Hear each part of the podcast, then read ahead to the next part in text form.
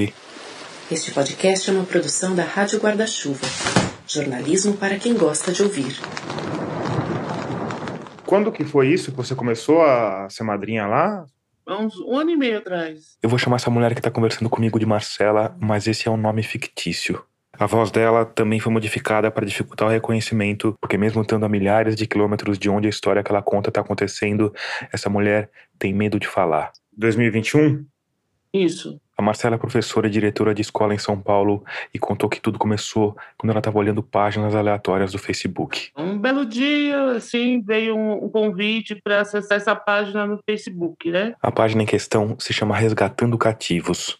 Está na categoria de instituição beneficente, tem 821 mil inscritos e está vinculada a um endereço físico na cidade de Itacoatiara, que fica às margens do rio Amazonas, a 270 quilômetros de Manaus. E aí eu acessei, achei bacana, comecei a ver, ah, nossa, tá ajudando pessoas e tal, e é uma, uma coisa que eu gosto muito ajudar pessoas, né?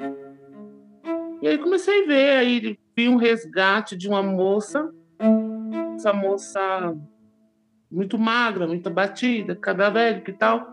E aí eu resolvi me candidatar para ser madrinha dela. Me conta um pouco mais, como é que era esse, esse vídeo que você viu? Ah, era um vídeo falando todas as desgraças possíveis assim da vida dessa, dessa moça, né? Ela não tinha o que comer, ela tinha dois filhos, dois filhos ia ficar sozinha, ela não tinha nada, ela não tinha roupas íntimas, ela não tinha material de higiene, ela não tinha nada, ela precisava de muita ajuda e ela estava se acabando na droga e ela precisava de ajuda e eu me compadeci, aí eu propus ajudar essa moça. Responsável pela página Resgatando Cativos se chama Arison Farias de Aguiar. É um homem corpulento, de pele morena, usa óculos de armação dourada e se auto-intitula pastor. No banner da página do Facebook do projeto Resgatando Cativos, ele aparece de camisa branca, beijando a testa da esposa, a pastora Nívia, que veste uma coroa dourada. E o que mais tem nessa página são vídeos que nem o que a Marcela viu. Que na verdade são lives. Ou seja, eles foram gravados ao vivo, mas depois ficam salvos na página.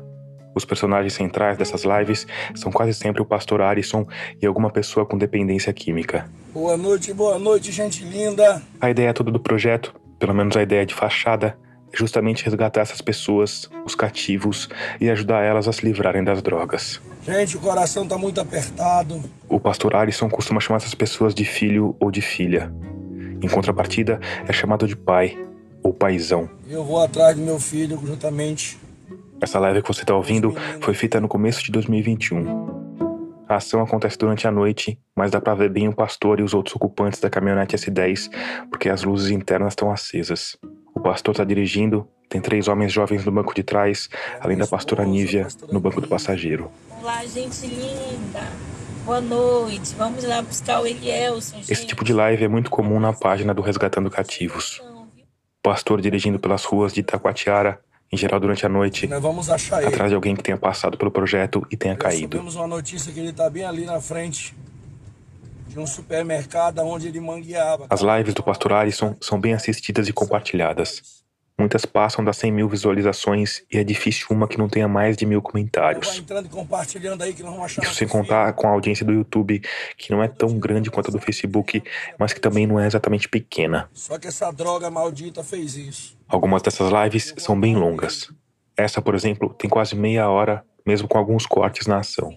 É ele lá. Tá ali ele, ó. Gente, ele tá ali, ó. Ele tá bem ali, ó. Cadê? Ali, ali ele se abaixou ali, ó. Olha, ele viu o carro. Ele viu o carro. Olha, esse é ele ali, ó. Achei o Elielso, gente. O pastor encosta o carro, tira o cinto, arranca o celular do painel, sai pra rua e começa a gravar um homem na calçada mal iluminada pela luz fria de uma loja de bugigangas eletrônicas. Ele tá fazendo cinco não, sinal de não. O homem tá descalço, veste shorts e camiseta. Quando o pastor se aproxima de celular em punho, ele cobre o rosto com a camiseta e faz que não com a mão. O homem se afasta, ainda fazendo que não com a mão, mas o pastor avança gravando tudo e transmitindo ao vivo. vou sim. O homem se afasta mais, mas o pastor continua avançando na direção dele. Elielso. Os outros que estavam no carro se espalham ao redor. Vem cá, meu filho, para com isso. O homem zanza em círculos pela calçada e se senta numa jardineira baixa de cimento. Vê como você tá. Não, pai, eu tô, tô usando droga não, minha droga Tá, droga. é cachaça. Toda minha cachaça tá devagada. Né? Olha como você tá, meu filho, todo sujo. Olha aqui a mãe. Nessa hora, menos de um minuto depois de todo mundo ter descido do carro, a pastora Nive estende a mão pro homem. Ele pega a mão dela e dá um beijo.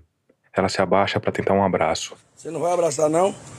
Não, eu tô fedendo. Não tem problema, a gente vai te abraçar fedendo mesmo. Essa fala do pastor, a gente vai te abraçar fedendo mesmo, parece ter desarmado um gatilho dentro do homem.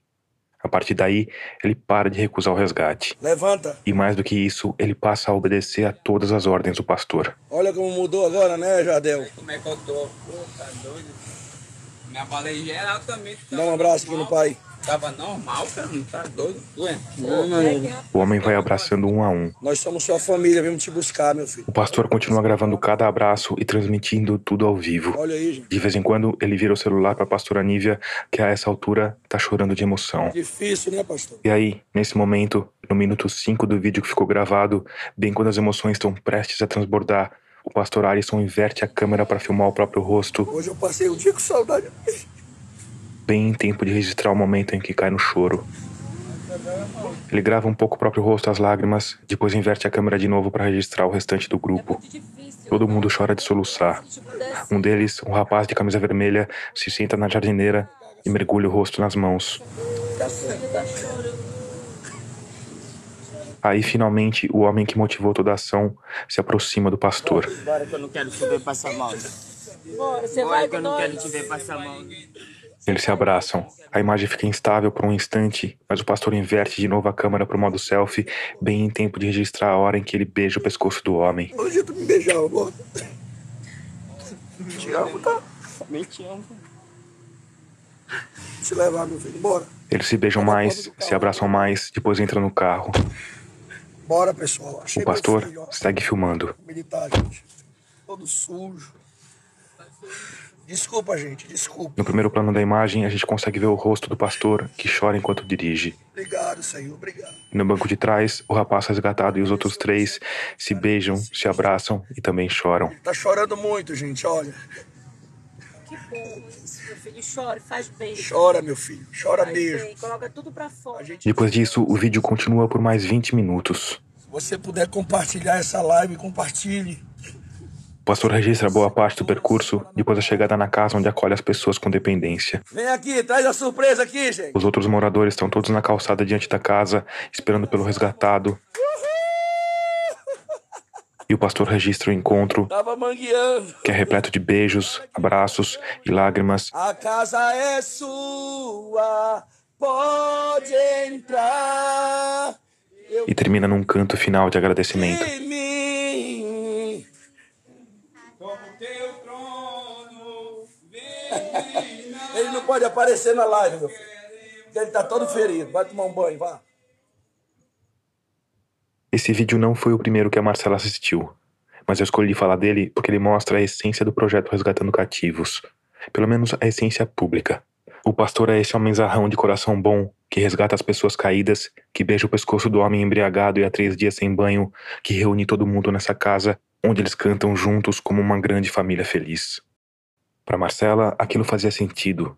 Fazia tanto sentido que ela resolveu que de alguma forma queria fazer parte daquela família. E já na primeira live que viu, nos comentários mesmo, a Marcela perguntou como fazia para ajudar. Aí me responderam assim: fala com a Mônica dos Cativos. Mas antes que a Marcela procurasse, a Mônica dos Cativos entrou em contato com ela pelo aplicativo de mensagens do Facebook. É uma mulher lá de Portugal. De Portugal, é? De Portugal, ela é. O nome real da Mônica dos Cativos é Mônica Monteiro. Além de coordenar os grupos de madrinhas no Facebook, ela recebe doações que vêm da Europa e repassa para o pastor, muitas vezes usando a conta do filho dela. Nessa primeira troca de mensagens, a Mônica explicou para Marcela como funcionava o esquema para ser madrinha. Tinha que depositar um dinheiro todo mês para comprar os materiais de limpeza e de higiene pessoal, mais alguma coisa que essa menina queria, precisasse. Essa menina, no caso, era a pessoa da primeira live que ela assistiu, que tinha sido, entre aspas, resgatada pelo pastor. A ideia é que você seja madrinha de uma pessoa, não é pro projeto que você dá o dinheiro, você dá o dinheiro supostamente para essa pessoa, é isso? No começo, sim, Uhum. E aí No essa começo. pessoa de Portugal, ela falou para você que ela estava em Portugal? falou. Você achou estranho o fato dela estar em Portugal? Achei.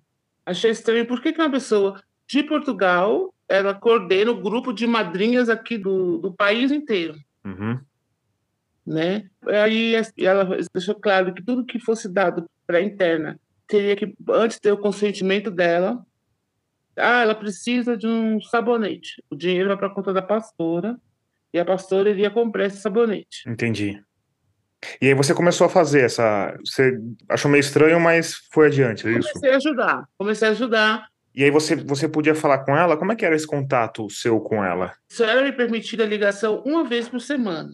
Segundo a Marcela e outras madrinhas com quem eu conversei, essa conversa semanal com os afiliados acontecia por videochamada e sempre tinha alguém do projeto acompanhando. Sempre alguém por perto. Mas ainda que fossem monitorados, os afiliados às vezes soltavam informações ou pediam coisas.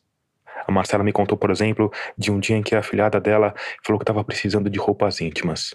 E aí, sem dar muita bola para a regra da Mônica Monteiro, ela achou uma boa mandar logo o que a moça precisava, em vez de fazer o pix para conta da pastora. Tinha um mercadinho lá, e esse mercadinho, ele, ele mandava as coisas. E eu sem pedir, eu falei, nossa, a minha tá precisando de calcinha e sutiã. Eu comprei e mandei levar lá. E eu levei uma bronca muito grande da Mônica, porque eu não poderia dar nada sem falar com ela antes.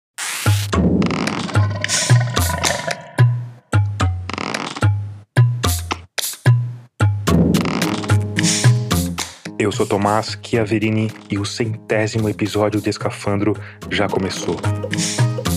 E como não podia deixar de ser, ele vai ser diferente de tudo que você já escutou por aqui. Vai ser o começo de uma série especial, O Pastor. Ao longo de sete episódios, a gente vai mergulhar fundo nessa mistura de seita com organização criminosa sediada no interior do Amazonas, mas que tem braços até fora do país. Como essa apuração continua enquanto você está escutando esse episódio, como fatos novos seguem acontecendo, a gente resolveu excepcionalmente mudar o formato e a periodicidade de publicação dos episódios. Eles vão ser um pouco mais curtos do que de costume, mas vão sair todas as semanas até o final da história. E claro que antes de ir adiante, eu tenho de fazer um gigantesco agradecimento para o grupo de humanos luminosos que apoiam o projeto financeiramente. Essa investigação só foi possível por conta de vocês. Mas mais do que isso, toda a Rádio Escafandro e os mais de 100 episódios publicados ao longo de quase 5 anos só aconteceram e só continuam acontecendo por conta de vocês. Então, para pessoas como a Aline Evelyn Vieira de Souza, a Morena Moraes Rezende, o Ronaldo Carrilho e o Thiago Bufferli Barbosa, eu tenho de dizer muito obrigado, mas muito obrigado mesmo por todo o apoio ao longo desses anos. E para você que tem uma sobrinha mensal aí, que quer que o projeto siga firme e forte, que quer ter direito a mimos como ouvir os episódios um dia antes ou gravar a nossa ficha técnica, o caminho é fácil, rápido e seguro. Só ir lá em catarse.me barra escafandro e escolher o valor com o qual você quer ou pode apoiar. Se você ficou com alguma dúvida, se quer apoiar por outros caminhos ou se quer saber de todas as recompensas para apoiadores, é só ir lá no nosso site radioescafandro.com e clicar na aba Apoie. E por fim, esse projeto gerou muito material extra que eu tô colocando nas nossas redes sociais, mas principalmente no Instagram. Então, se você quiser mergulhar ainda mais fundo, me segue lá nas arrobas Rádio Escafandro e Tomás Chiaverini.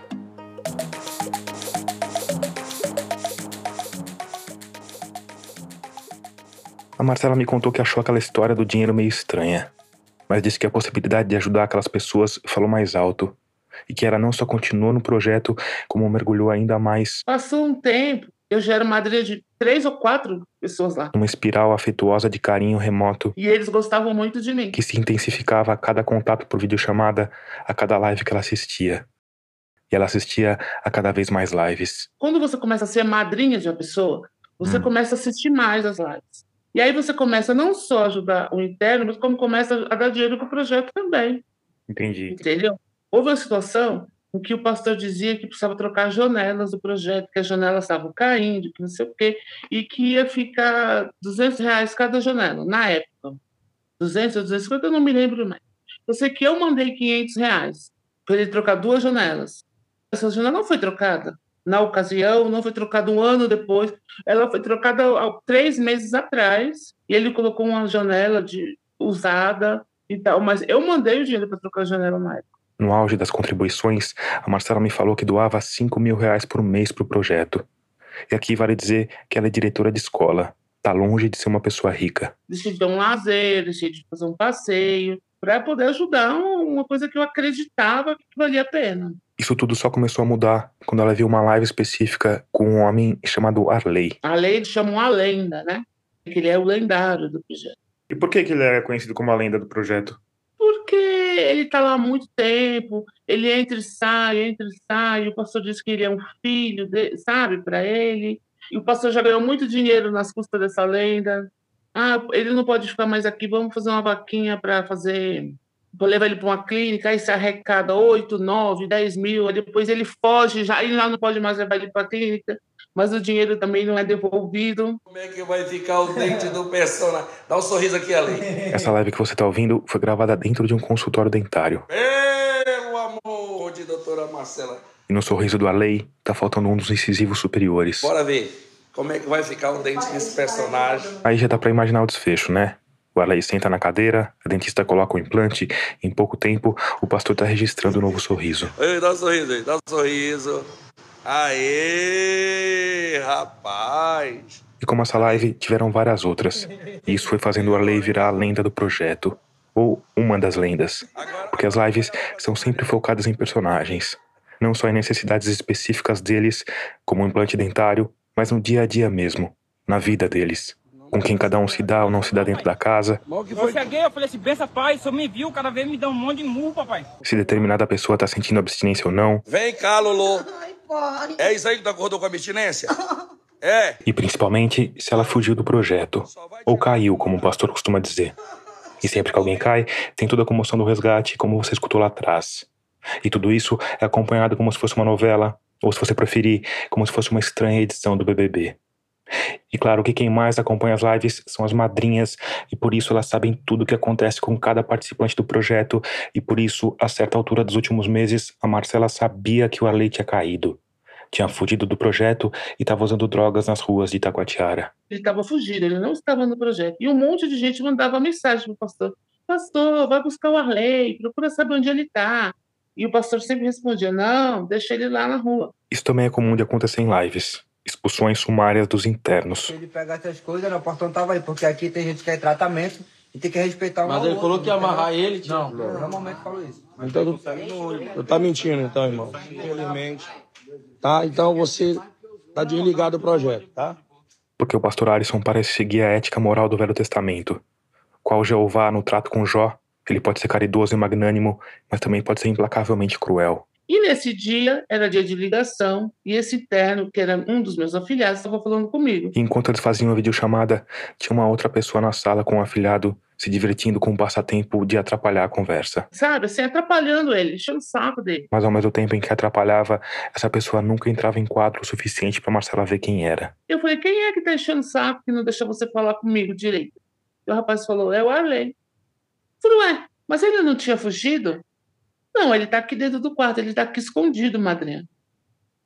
Nessa hora, entrou um interno lá e falou assim: Ó, Lei, o papai pediu para você pegar suas coisas e ficar lá fora no portão, fazendo de conta que quer entrar, que ele vai abrir a live. E aí, cinco minutos depois, o pastor abriu uma live. Boa noite, gente linda dos nossos corações, muito boa noite. Gente, olha quem tá aí no portão. Gente, olha quem chegou aí na frente gritando aí.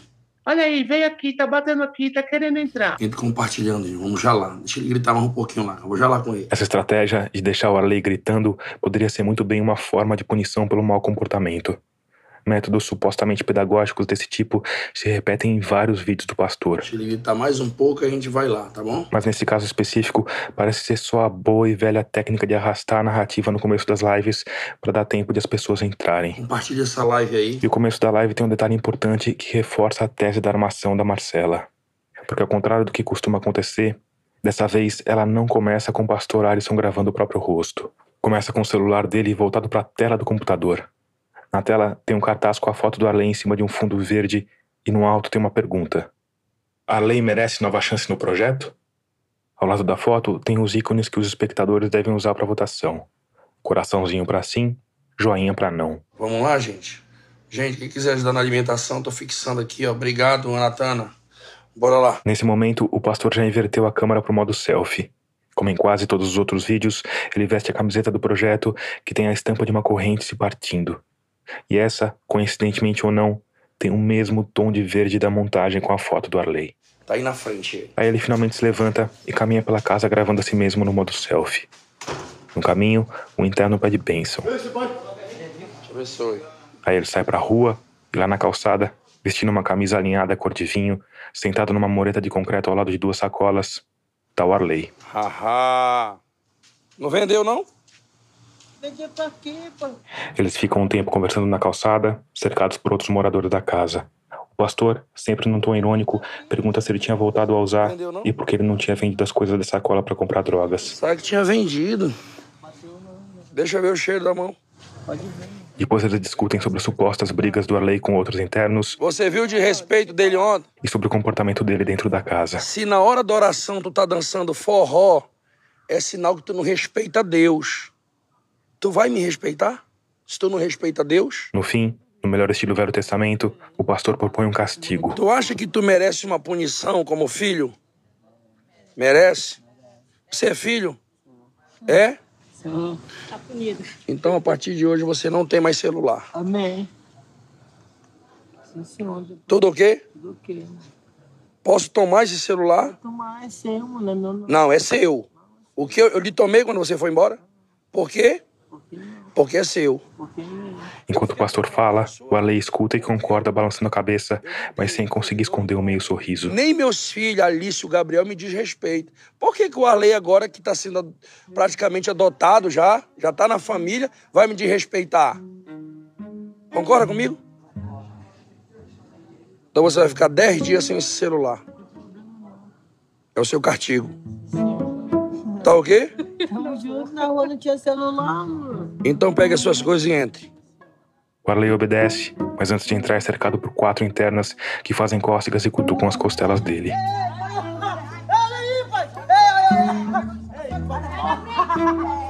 Olha. Olha a Anne.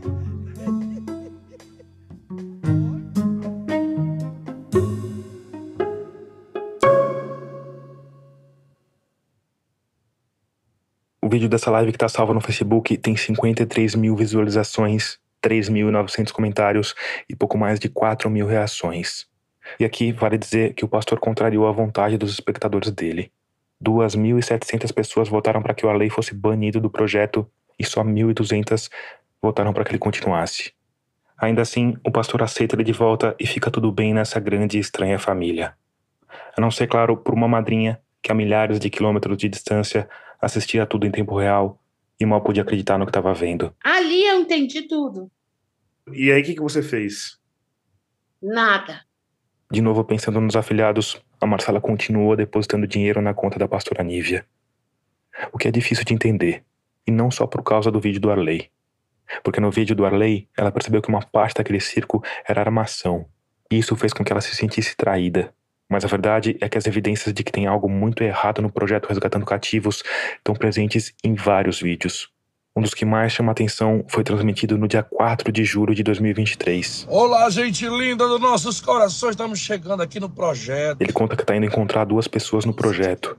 Uma interna antiga, que caiu e voltou, Compartilha essa live aí. e uma nova. Pelo amor de Foguinho. Foguinho é uma das abrigadas que abre o portão. Foguinho tá ficando com papa já aqui, ó. Tô, pai, tô de regime. Ele pega na bochecha da mulher, que parece um pouco constrangida. E isso é praticamente regra nas lives. É raro alguma em que não tenha alguém visivelmente constrangido. Mesmo assim, o pastor grava sem dó, sem avisar e, pelo menos aparentemente, sem pedir autorização para ninguém. E nesse estilo BBB bíblico que caracteriza o projeto, claro que a vida pessoal das pessoas é um assunto Tu recorrente. nem sabe o que aconteceu lá no sítio com teu boy.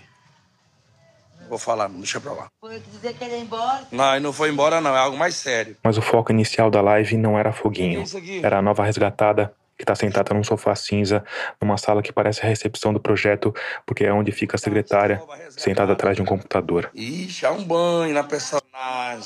Ele começa assim, sem pedir autorização, apontando o celular para a mulher, dizendo que ela precisa de um banho. Já tomou banho?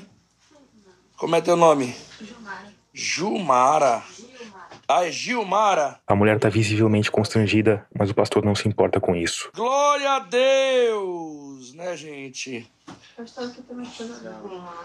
Olha, ela chegou com isso? Ele volta o celular para um envelope que tá na mão da secretária Luane. Abre aí. Já veio com ela? Eles abrem um envelope que tem duas pedras pequenas de crack. E é isso aí? Eu tava usando aí quando, eu. Tava usando quando chegou? Aí tu trouxe a pedrita.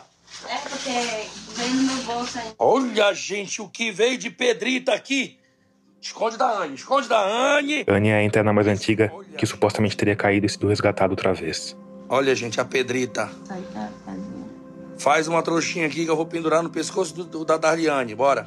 Nessa hora, por um instante, as pessoas em volta, inclusive a secretária Luane, parecem achar que ele não tá falando sério. Mas ele insiste. Bota aqui dentro, é, é, Luane, todinho. Olha, gente, droga. Ele grava enquanto ela enrola a pedra no papel e fala dos perigos da droga para a sociedade. É isso aqui que não deixa a Anne em pé. É isso aqui que não deixa ela, Nesse momento, ele agarra e puxa a orelha da Anne ela em pé. É isso aqui. num gesto que poderia ser só uma brincadeira boba se fosse entre dois irmãos, mas que naquele contexto tem uma conotação clara de abuso físico e moral. Tranca, Anne. A Anne ri constrangida, joga o cabelo para trás, abraça a almofada que tem no colo e parece tentar mudar o rumo das ações usando a carta da religião, pedindo bênção. Deixa, pai. Ele abençoe, dele vergonha na cara. Nessa hora, ele volta a gravar a nova resgatada. Gostou como é que eu faço aqui? Tu viu? Tu viu, Jumara? Ela tá ainda mais constrangida. Tá disposta? Tá? Garante mesmo a parada? É assim que eu gosto. A confecção da trouxinha se arrasta, mas o pastor grava tudo, fazendo comentários e provocando as duas mulheres. Ei, ei, Catiane! Traga uma corda, um, um cordão aqui pra mim. Finalmente, depois de 11 minutos que parecem 11 horas, o amuleto fica pronto. Uma trouxinha com uma pedra de crack, um isqueiro e um papel de seda, tudo enrolado num papel sulfite e preso no barbante roxo. Colocou? Ai, Jesus. Tá aqui. Ele se levanta e coloca a droga pendurada no pescoço da Anne, que continua rindo sem graça, jogando o cabelo para trás e abraçando a almofada. Esse vai ser seu cordão. Só tire pra tomar banho. Só tire pra tomar banho. E coloque de novo. Tá fedendo? Tá forte? Pois é. Falta força de vontade. Você vai se cagar todinha. Mas vai largar esse negócio. É. O vídeo se arrasta por mais 10 minutos com todo tipo de constrangimento. Tem 46 mil visualizações e mais de 1.600 comentários. E eu não preciso te dizer que, para além de todo o constrangimento e de todos os abusos psicológicos, esse tipo de tratamento é cruel e ineficiente. A Marcela, que é professora e diretora de escola, sabe bem disso. Mesmo assim, ela continua apoiando o projeto. E por quê? A resposta é simples.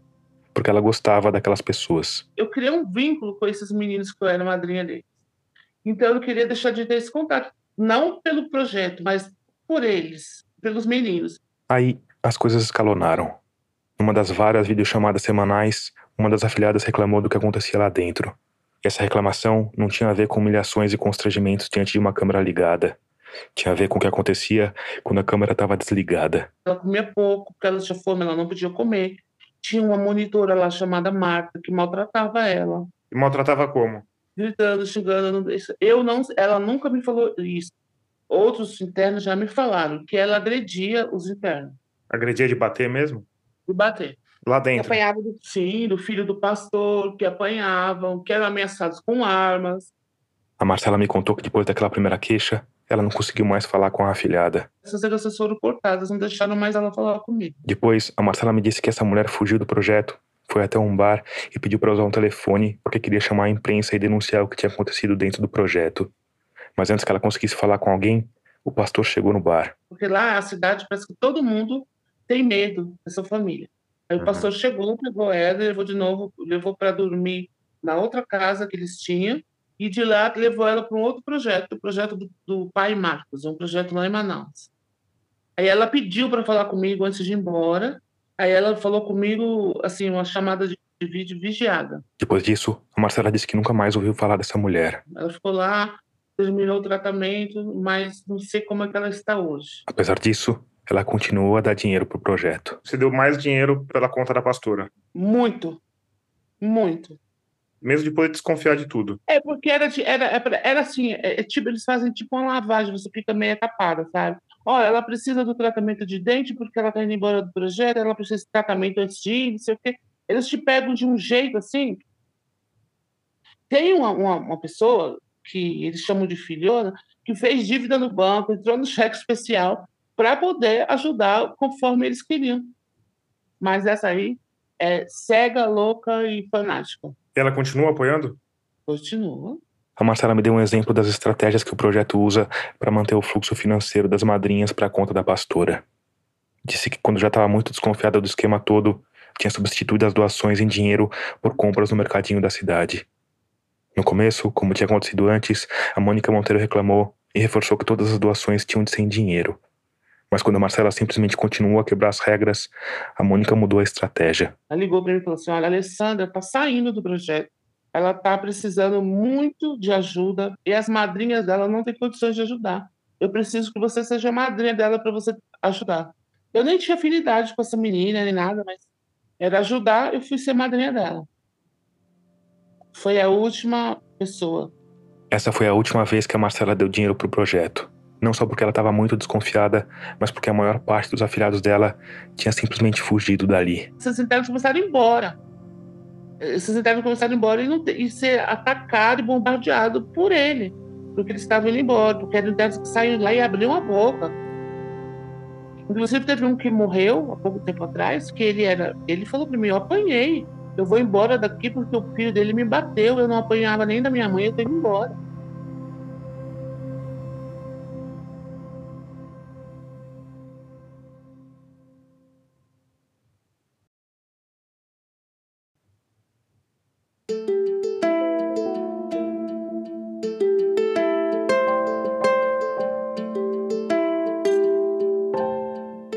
Próximo episódio de O Pastor, a gente vai mostrar como um grupo de mulheres resolveu investigar por conta própria o que está por trás do projeto Resgatando Cativos e descobriu indícios de crimes que vão muito além de lives manipuladas. A gente chegou à forma que eles agem lá, né? De que forma eles se organizam dentro desse projeto. Então, quando a gente chegou nesta forma, a gente começou a buscar pessoas. Quando que vocês formaram esse grupo do mal, que vocês chamam? As Vingadoras. Ele que chama de grupos mal. E ao longo da série, a gente vai mostrar como o pastor manipula pessoas fora do projeto e quais as relações dele com o tráfico de drogas, com a imprensa local, com órgãos de assistência social e até com a polícia.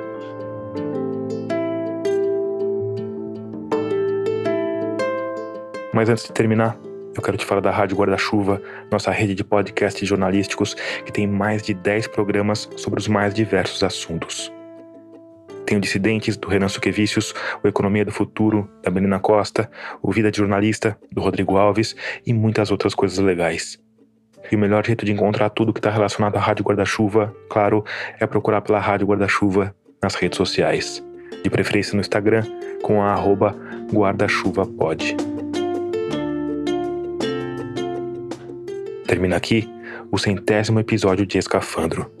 Obrigado por escutar e até o próximo mergulho, que vai ser logo mais daqui a uma semana.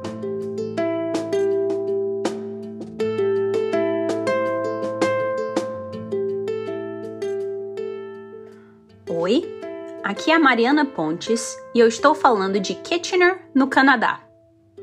A mixagem de som deste episódio é do Vitor Coroa. A trilha sonora tema é do Paulo Gama. O design das capas é da Cláudia Fornari. Esse episódio contou com produção de Ana Carolina Maciel e edição de Matheus Marcolino. A direção, o roteiro e a sonorização são do Tomás Chiaverini.